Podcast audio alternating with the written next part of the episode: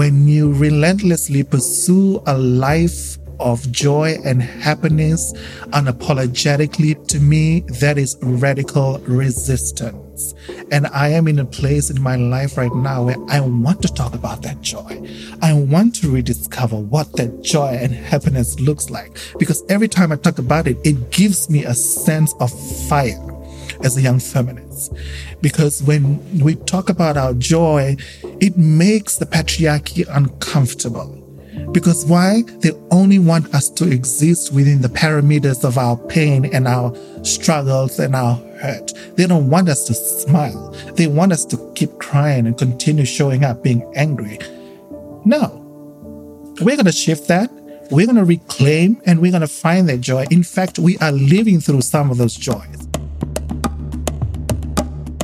You're listening to That Feminist Fire, a new podcast that unravels over 40 years of feminist movements and reimagines a way forward. I'm your host, Gopika Bashi, a passionate feminist at heart, and I also work at AWID, an organization that supports feminist movements worldwide.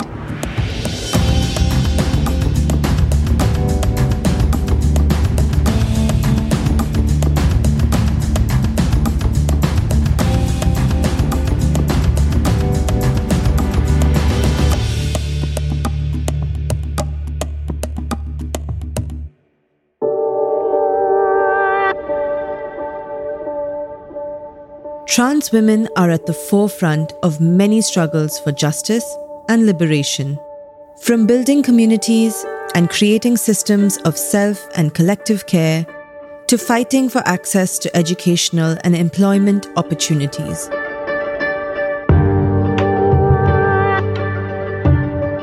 Grace Banu was born in a rural community in southern India as part of a Dalit or so called untouchable caste.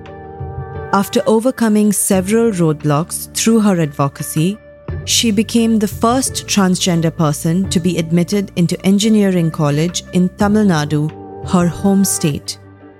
Sulique Waqa is a young transgender feminist and indigenous Fijian. She founded the Haus of Khameleon, a youth and transgender led feminist movement working to create a safe space for transgender people in Fiji. In this episode, these two activists discuss the struggles of trans women and talk about the societal and political changes needed to truly make a positive impact in their communities. Sulique Waqa grew up in Fiji before moving to the United States a couple of years ago.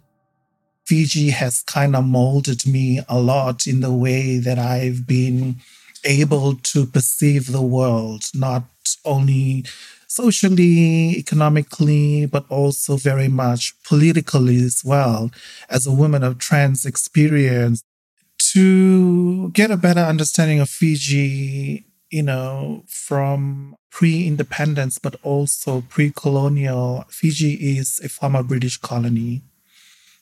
And a lot of the fabric of our society have been adopted from the white colonial rule of the British. So when they came to Fiji, like in many other countries throughout the world, they introduced their draconian laws of existing in society. And with that comes the church.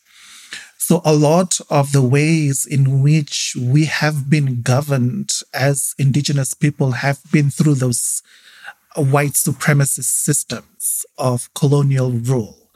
And because of that, they've introduced these systems into literally every fabric of our society that have brought about a lot of ongoing struggles to this day in terms of race, in terms of identity, in terms of the ongoing oppressions of queer and LGBT people like myself through the introduction of the church, through the introduction of this religious fundamentalism and ongoing religious propaganda that we still see today. And we know that a lot of the ongoing oppressions were because of the systems that were introduced by this white colonial rule.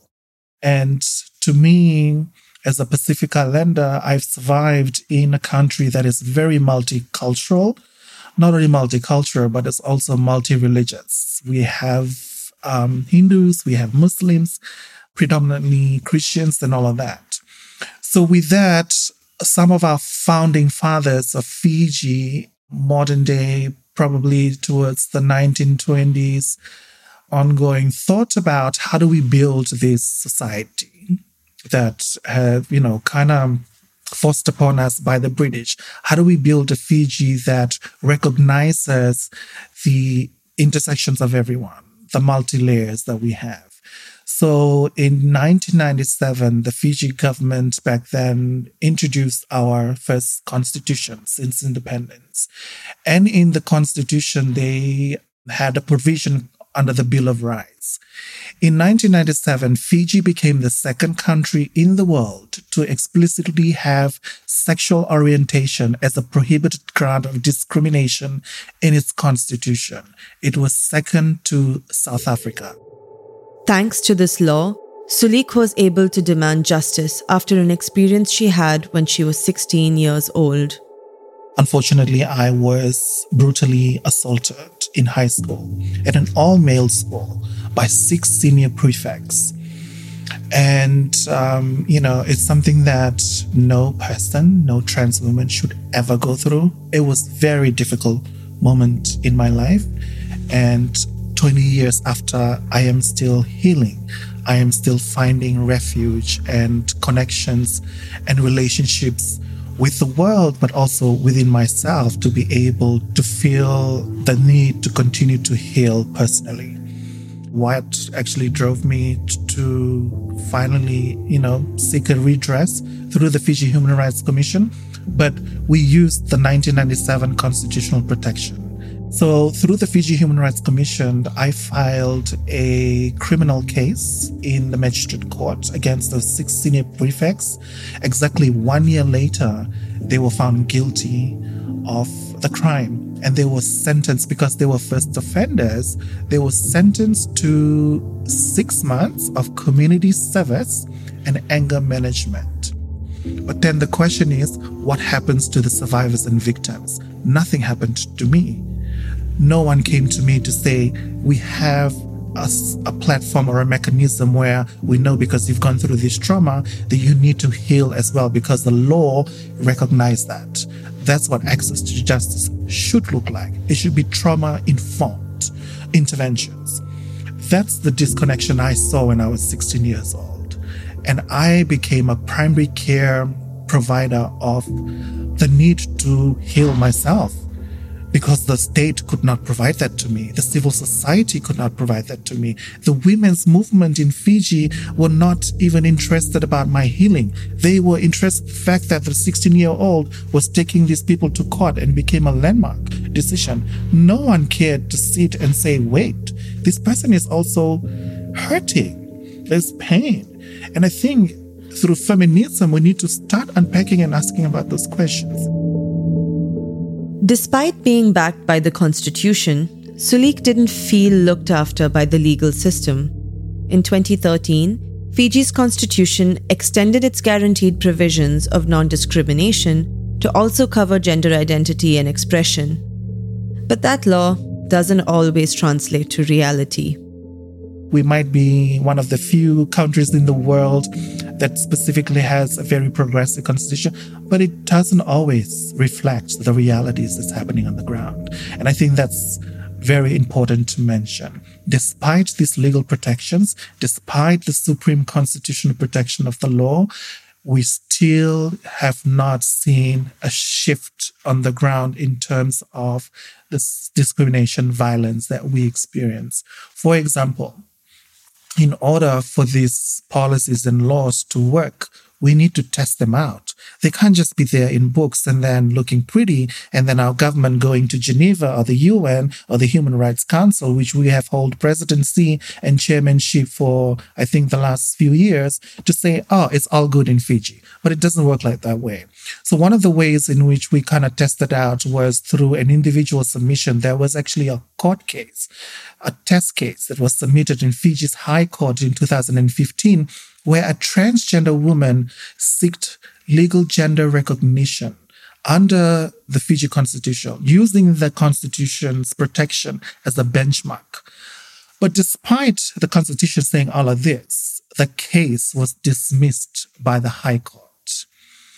The High Court in Fiji and the court did not even recognize the transgender woman was a woman who was making the application. So despite of this beautiful whatever laws that the Fiji government is trying to make every year, it's a lot, I would say, pinkwashing by the state on its citizens. And if I were to give the world's pinkwashing black belt, I would give it to the Fiji government because it is true. Unfortunately, it is true. There's a lot of pinkwashing, there's a lot of lip service, and the ground has not shifted. The reality has not shifted. We have not seen the fruition of this policy protection. Like Sulique and many trans women, Grace Banu experienced violence after she came out as trans. But she was also discriminated from birth as a Dalit in India. The caste based discriminations happen everywhere. So uh, I also faced during my childhood. But that's a you know normal issue in the uh, in the southern part of Tamil Nadu, and so many murders are happening, so many caste murders are happening, and everything is happening. So I saw uh, directly those all the murders from childhood onwards. It's like a feel unsafe situation. Grace realized her trans identity as a teen. I saw some changes it's happening in my body, and my body and my feelings is got mismatched. At that age, the puberty age, like 15 to 16. So that time I completely understand, okay, I have a female feeling, so I'm not a male. I want to change my identity. I don't want to live with this body. This body and my feelings have a mismatch. I want to live with the, my original identity. So I try to explain my uh, identity uh, and however the people are teasing me my body attitude and the language and everything. And i was studied in the boys high school so that's super patriarchy people who are surrounding with me. And the super casteist people also who were surrounded with me.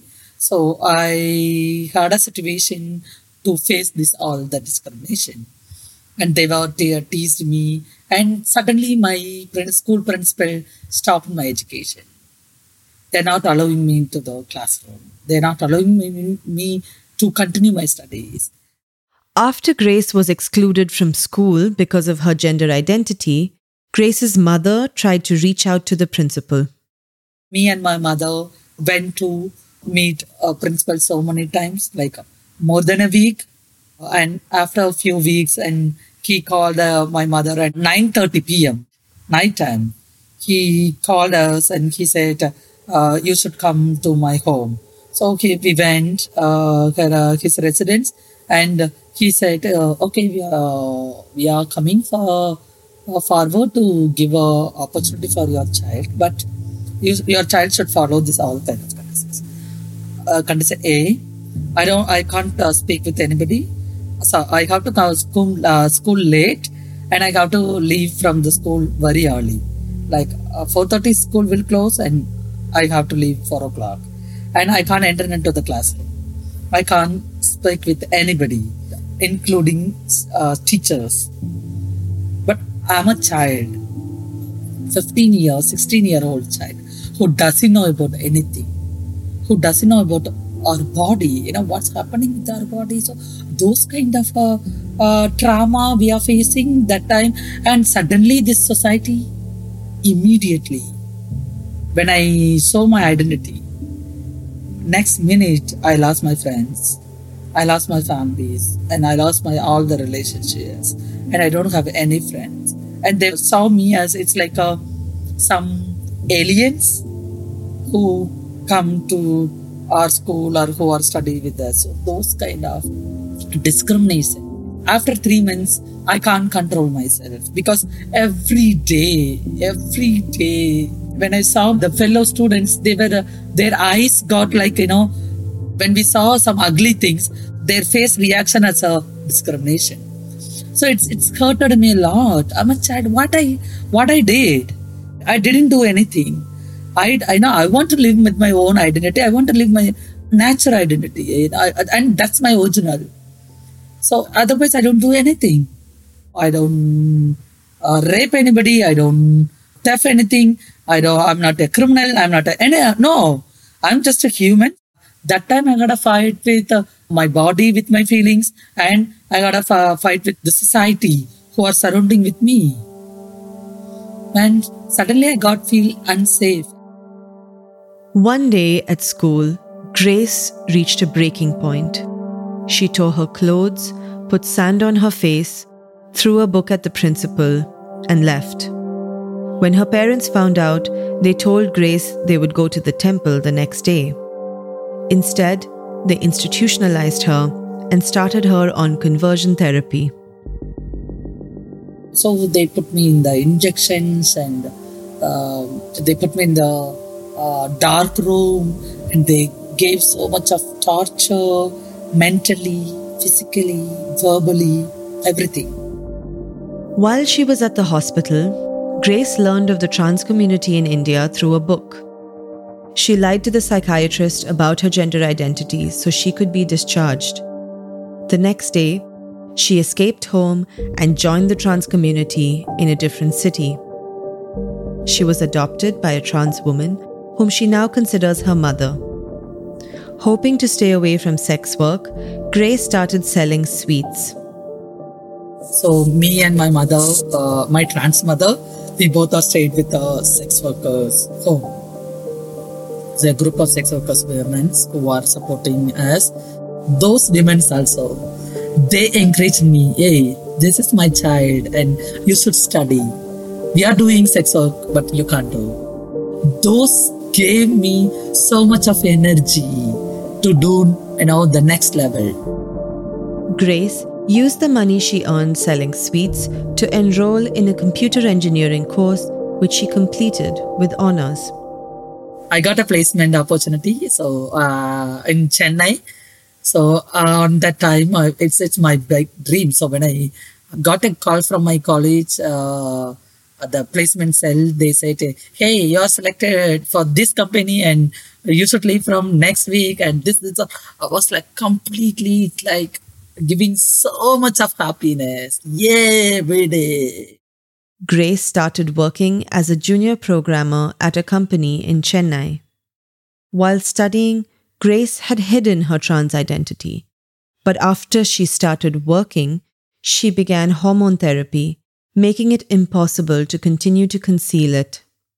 And they teased me verbally, mentally, they abused me. And they, that, was, that was like, it's completely again, I uh, know I got I faced uh, the discrimination.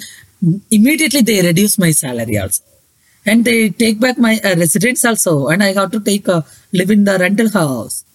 So I, and after six months, I said I got I know I, I got uh, so much of frustration and uh, the mental trauma, and I have to quit my job.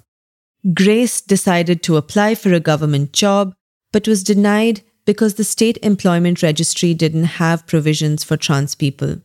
I tried to approach a government job. And government said, trans people don't have a rights to write a government examination. Me and group of uh, uh, my trans friends, um, very few trans friends, only five persons, we tried why these people are denying our opportunity and who are you to tell us to don't do this. So I thought, okay, what are the problem with this? What is the solution? So I got so many experience. So I gather all the experience. What is the uh, solution for uh, my community? Why my community only do the baking and sex work? Why don't we uh, have to study? Why don't we have to do uh, the employment opportunity? Why don't we don't have education opportunity? So we should create all the platform. So we should create a safe space. That time only we uh, demand okay, in India, we are following a reservation structure. So when we uh, get a reservation rights, so reservation rights is the only tool to get all the uh, oppressed community to go to the next level. Reservation is a system in India similar to affirmative action that reserves access to seats in government jobs, educational institutions, and the legislature to groups that have faced historical and systemic discrimination based on their identities. Uh, we raised that slogan like, uh, you know, we want separate reservation for the trans in education, employment, and politics because we are also taxpayer of this country. But this peer society, they are not ready to give our rights. So uh, we raised that uh, issue and we started a protest for our rights. Five people got arrested and they brutally attacked us and the police cops, they tortured me a lot. And that time, all the media's focus on that issues, why these people are doing, because these people asking education and it's created a debate in the assembly and we got the positive judgment in 2013 uh, you know your government should allow the trans people to write a government examination and they should create a separate category for the trans people now so many trans persons are writing a government examination this fierce advocacy led Grace to become the first transgender person to be admitted into engineering college in Tamil Nadu, her home state. Like Grace, Sulique has mobilized the trans community to advocate in spaces where trans people are normally excluded. When we started off in 2000, I think 17, 18, there was a little bit of resistance, even from women's groups, even from so called women's feminists in Fiji to be able to have transgender women because they thought we were taking up their spaces, because they thought that they were diluting the feminist agenda, the feminist conversation. I was having this conversation from with someone who who have a who holds a really you know high position uh, in Fiji in terms of a, a human rights body, who said that one of the prominent feminist woman in Fiji came to him and told him how she was disappointed by transgender women continuing to sit and to be part of the meeting. And I was like, then we will create a space that has trans women in it. For this reason, Sulique co founded Haus of Khameleon, the first ever organization devoted to ending discrimination and violence against transgender people in Fiji. And one of the reasons why we wanted to kind of have this exotic reptile that doesn't even exist in Fiji, but we felt that it was so chameleonic was because understanding but also recognizing the different intersectionality and the multiple layers, the million layers of who we are but also challenging the status quo of how we continue to organize as a queer community is to ask the question is how are we centering the lives of people that are not around the table? So those were the two things. One was where is the table? Where are we supposed to be sitting? And if we don't find the table we need to be building the table and the other main question was about why are we not centering transgender women in our discourse and in our ongoing conversations as an LGBT movement, but also as a feminist women's movement in Fiji. And that was one of the reasons why we felt there was a need to make sure that the tool that we need to develop was to make sure that it was developed by my, our own community for by and with, that we're no longer going to accept other people dictating about how organizing should be for transgender women.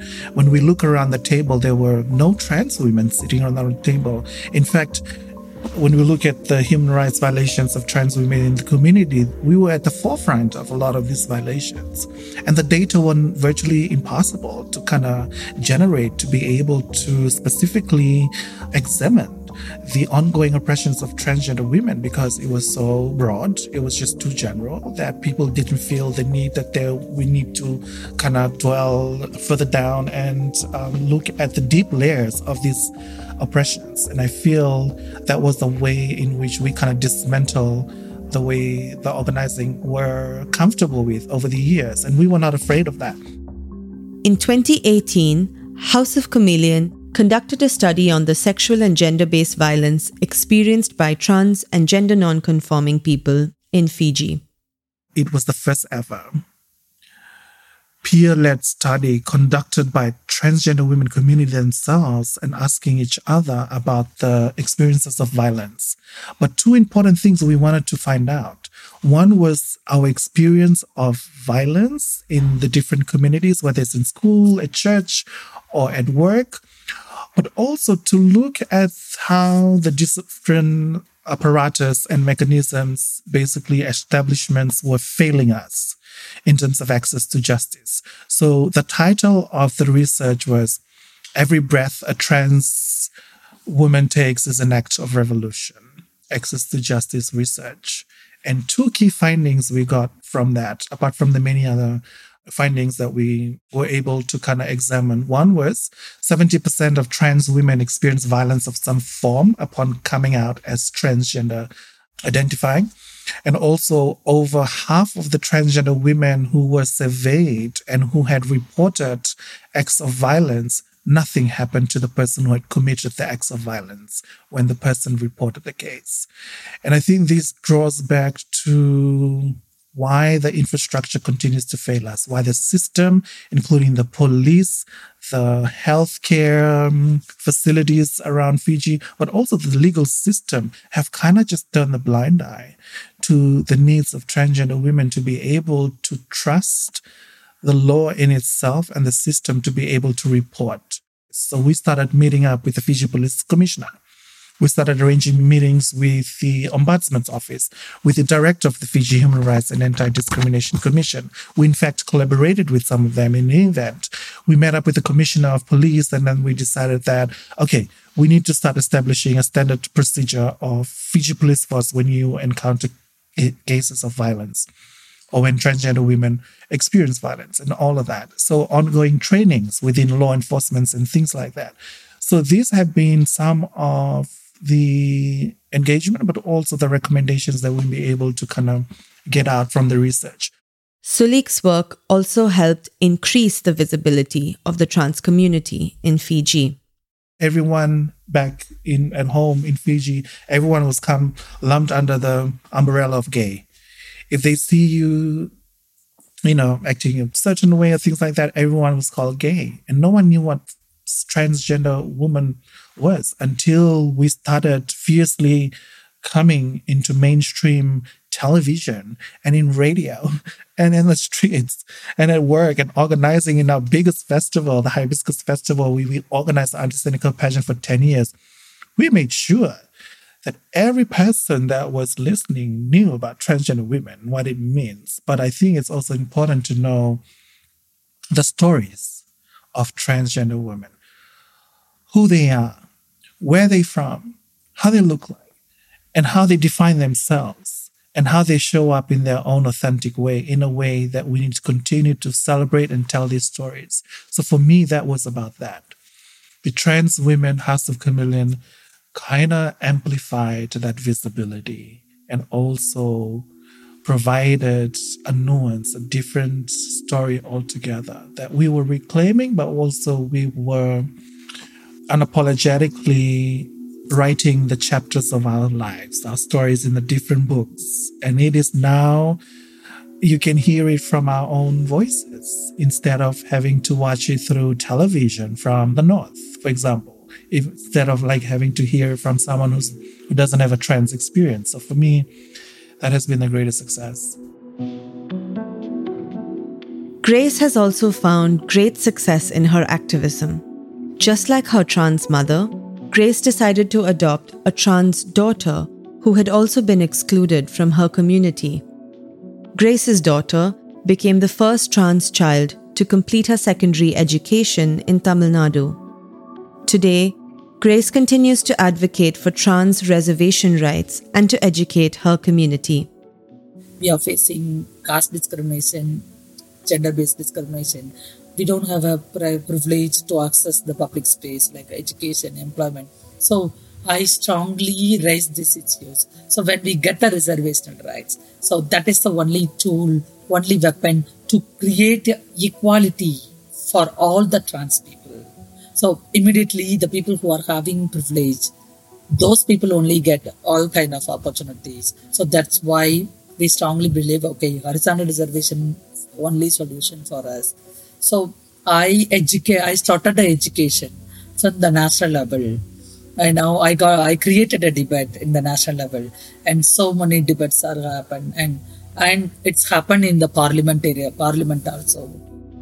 Today, Grace continues to advocate for the rights of trans, Dalit, and other historically marginalized communities, and for their representation and leadership in the feminist movement and beyond.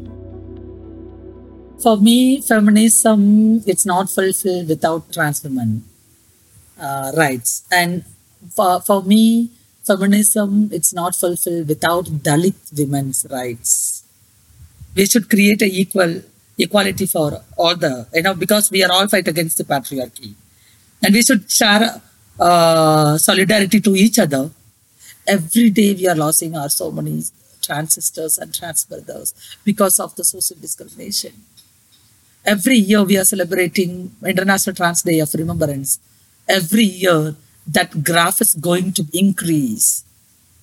So in future it should be decreased. In future it should be safe space for all the people.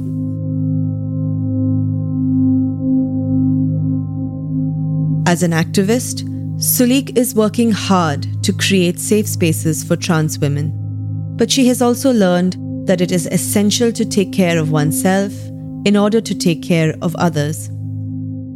The wake up call for me was it is part of our self awareness is that when you understand yourself enough, you will know when to give yourself the love that you so freely give others.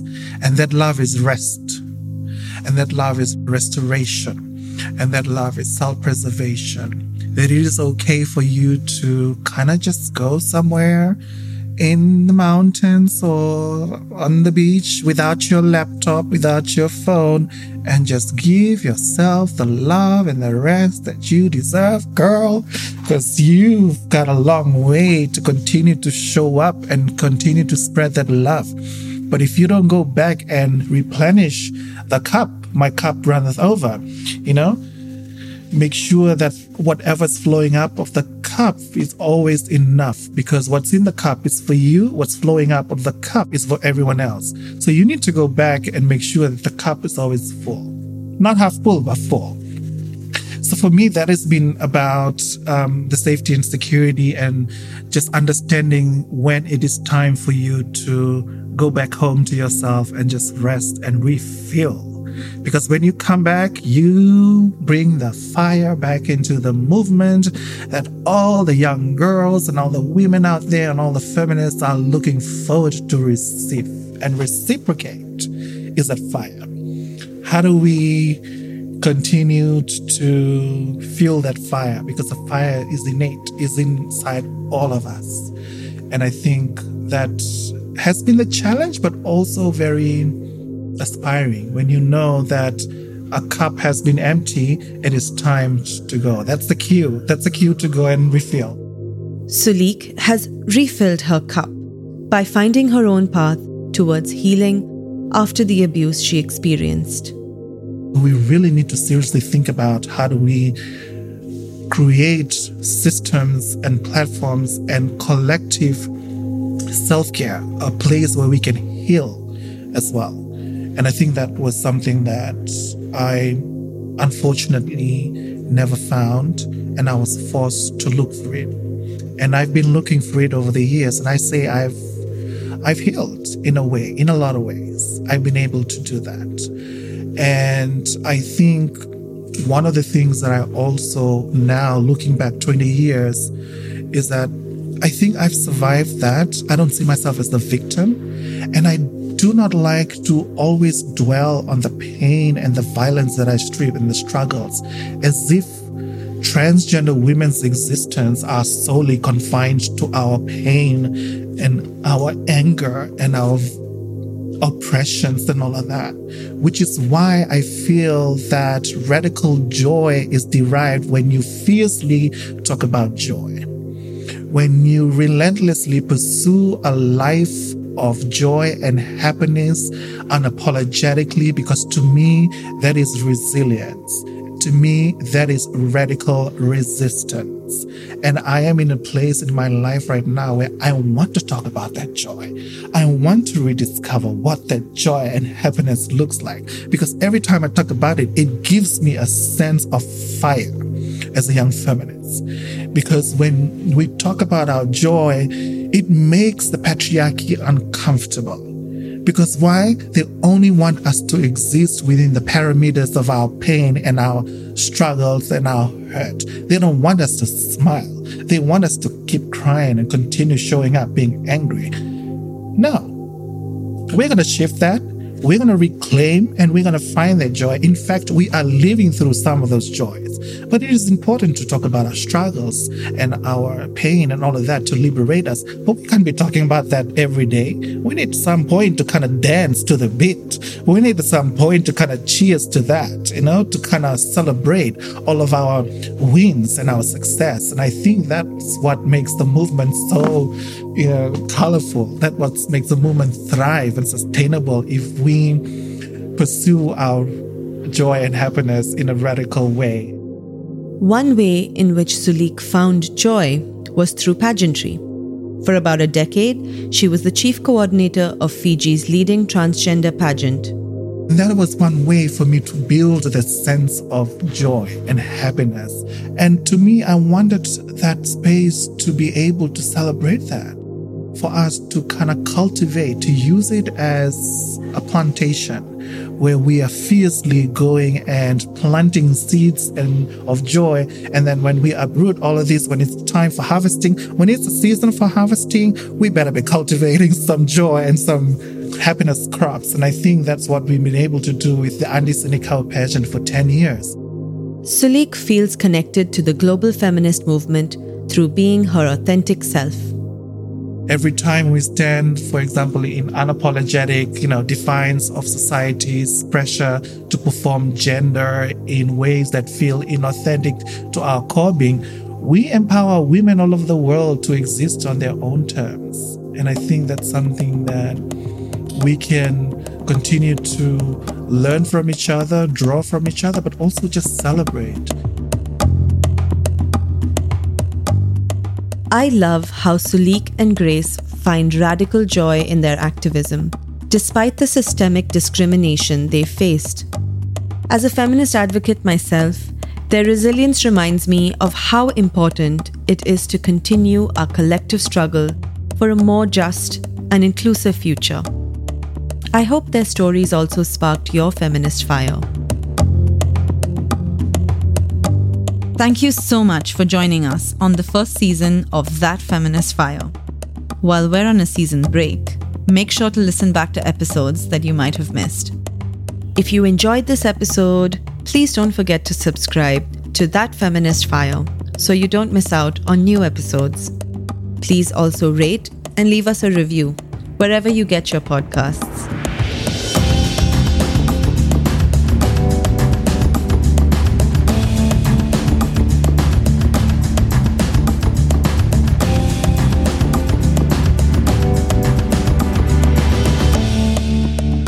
This show is made in partnership with Hueman Group Media.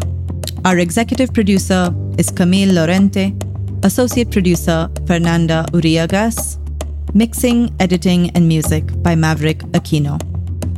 To know more about AWID and to claim your place by the fire by becoming a member of our global feminist community, visit www.awid.org. I'm your host, Gopika Bashi, and I can't wait to catch you all in the next episode.